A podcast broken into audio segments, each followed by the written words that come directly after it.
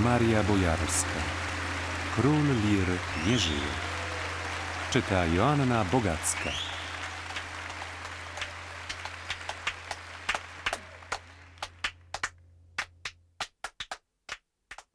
Psychologia to najprawdziwsza zaraza naszego wieku. Istotnie. Podobnie jak przedmiot jej badań naukowych ludzie. Nie mam nic na usprawiedliwienie własnej złośliwości, która za każdym razem, gdy tylko zdarzało się Tadziowi spóźniać do domu, kazała mi uderzać w żałosny lament niepokojącej się o męża pani Słowikowej. Może go napadli? Siwe piórka oskubali, srebrny głosik skradli. To przez zazdrość, to cholubek z bandą cholubiątek.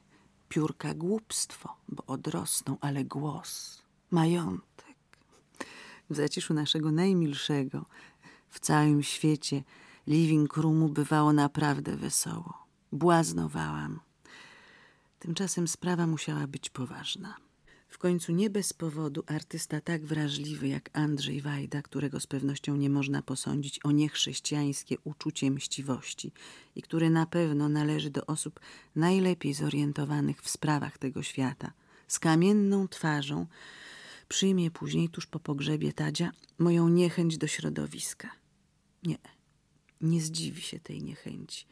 Najwyraźniej będę miała do niej jakieś prawo, jakiś konkretny powód. Ale surowo mnie za nią skarci. Zważywszy polityczną przeszłość Tadzia, powie mi Andrzej Wajda, środowisko i tak potraktowało go łagodnie, wyjątkowo łagodnie. Zadrżałam. Czyżby Tadzio był aż tak dobrym aktorem? Chyba tak skoro Irena Szymańska, Egeria i arbiter warszawskiego towarzystwa, jedna z bandy cholubiątek, słynna z tego, że jak inni idą do pracy, tak ona co dzień, rano udaje się do kawiarni czytelnika, którym kiedyś trzęsła jako pani redaktor i z którego nadal rządzi życiem towarzyskim i uczuciowym stolicy, postanowi, również zresztą zaraz po pogrzebie Tadzia, pouczyć mnie o jego trudnym charakterze. Żgucio zawsze marzył o tym, żeby pracować z Tadziem, ale Tadzio miał taki trudny charakter. No i nie chciał. Ja to widzę inaczej. Ach, no cóż ja mogę o tym wiedzieć? Jestem przecież tylko żoną. Ona wie na pewno. Gucio jej to mówił nie dalej jak wczoraj w kawiarni czytelnika przy świadkach. Nieludzki aktor. Potwór.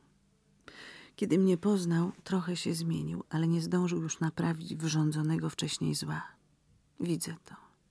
Widzę bardzo wyraźnie, jak w filmie, jak w filmowej powieści.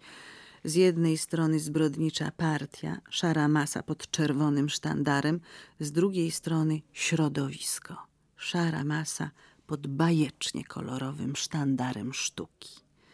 I dwaj protagoniści, albo raczej antagoniści. Partyjna kanalia ze swoją bezduszną techniką i wielki artysta. Dwaj aktorzy. Widzę jak mały, nieforemnie zbudowany potwór z pospolitą twarzą, o wejrzeniu ambitnego proletariusza, histeryk, łasy na komplementy i egoista, który w swej wynaturzonej ambicji zawsze musiał być pierwszy w stadzie, zwłaszcza, że lubił używać życia, tego wspaniałego życia, które często wypełniały mu kabotyńskie ekstrawagancje, choć jednocześnie jakby go w ogóle nie miał bo przecież zastąpił je teatrem, bo zmienił życie na teatr.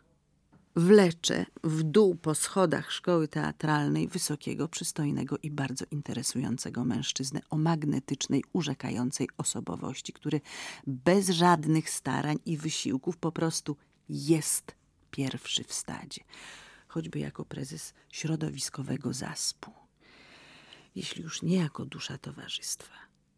Widzę, jak potwór znęca się nad swoim przeciwnikiem artystycznym. Holubek przecież uważa, że w teatrze słabości i ułomności zmieniają się w siłę i moralne zdrowie. Estetycznym Holubek nie fika przecież kozłów i nigdy nie krwawi na scenie. Ładnie mówi wiersz i rolę traktuje z dystansem. A przede wszystkim politycznym – Holubek po zmianie ustroju w 1989 wyraźnie przecież powie, że zawsze był przeciwny tamtemu ustrojowi. Widzę i drżę z obrzydzenia. To okrutny spektakl. A może jednak błazeńska farsa? Przecież gdyby to była prawda, to ani Cholubek, tak wyczulony na fałsz, nagranie w życiu, zarówno u siebie, jak i u innych, ani Andrzej Wajda, tak wrażliwy na krzywdę ludzką i pryncypialny, ani żaden z kolegów Tadzia, znanych i lubianych aktorów, w ogóle nikt nie mógłby aż tak serdecznie uśmiechać się na widok swojego ciemiężcy i kata. A uśmiechali się wszyscy. Zawsze. Tadzio też się do nich uśmiechał, a jakże? Ale on przecież grał na scenie i w życiu zawsze. Oni tymczasem tak dobrze umieli rozgraniczać, rozróżniać i oddzielać życie od teatru, udawanie od prawdy, rzeczywisty świat od poglądów na świat. Teatr to przecież tylko teatr. Zawód, konwencja, gra pozorów. Taka zabawka. No tak, dla kobiet teatr to zabawa. Pewnie dlatego właśnie Tadeusz, nieforemnie zbudowany potwór, zawsze wydawał mi się zdecydowanie bardziej męski od swoich kolegów, tak na pozór interesujących mężczyzn. Nie udawał, grał i nie dbał o to, czy aby zdoła się wszystkim spodobać, ani na scenie, ani w życiu. Dobrze pamiętam takie przyjęcie u Morgensternów, na którym obydwoje, ja i Tadzio, mieliśmy jako widzowie sporo okazji przypatrzeć się, jakie gesty dyktuje natura komuś, kto chce się spodobać. Istne targowisko próżności. Zwłaszcza, że zestaw gości na tym przyjęciu był wiosną 1981 zaskakująco wręcz pluralistyczny. Rząd, opozycja, prasa, Sejm, artyści, PZPR, Solidarność, cała Warszawa. To wtedy zresztą poznałam osobiście między innymi właśnie Gustawa Cholubka i do dziś mam go przed oczami. Świetnie ubrany, na luzie. Odrobinę się spóźnił, bo przedtem jako poseł musiał na chwilę wpaść do Sejmu. Zaraz to wytłumaczył bardzo dowcipnie, z tym porozumiewawczym uśmiechem, tak dobrze znanym ze sceny. Oni, e, to znaczy ten cały Sejm, debatują nad sprawami wsi. Przyznają Państwo, że dla aktora to mało frapujący temat. Sam więc szybko oddał głos y, za czymś albo przeciw czemuś, już nawet nie pamięta, bo myślał raczej o tym, żeby jak najprędzej móc się uwolnić od tego wszystkiego. Mój przyjaciel Konwicki stale mi powtarza, że ja się do tego nie nadaję. I dołączyć do miłego towarzystwa, bardzo nawet miłego. No i tu jest po prostu uroczo. O, witaj, Tadziu, jak się masz?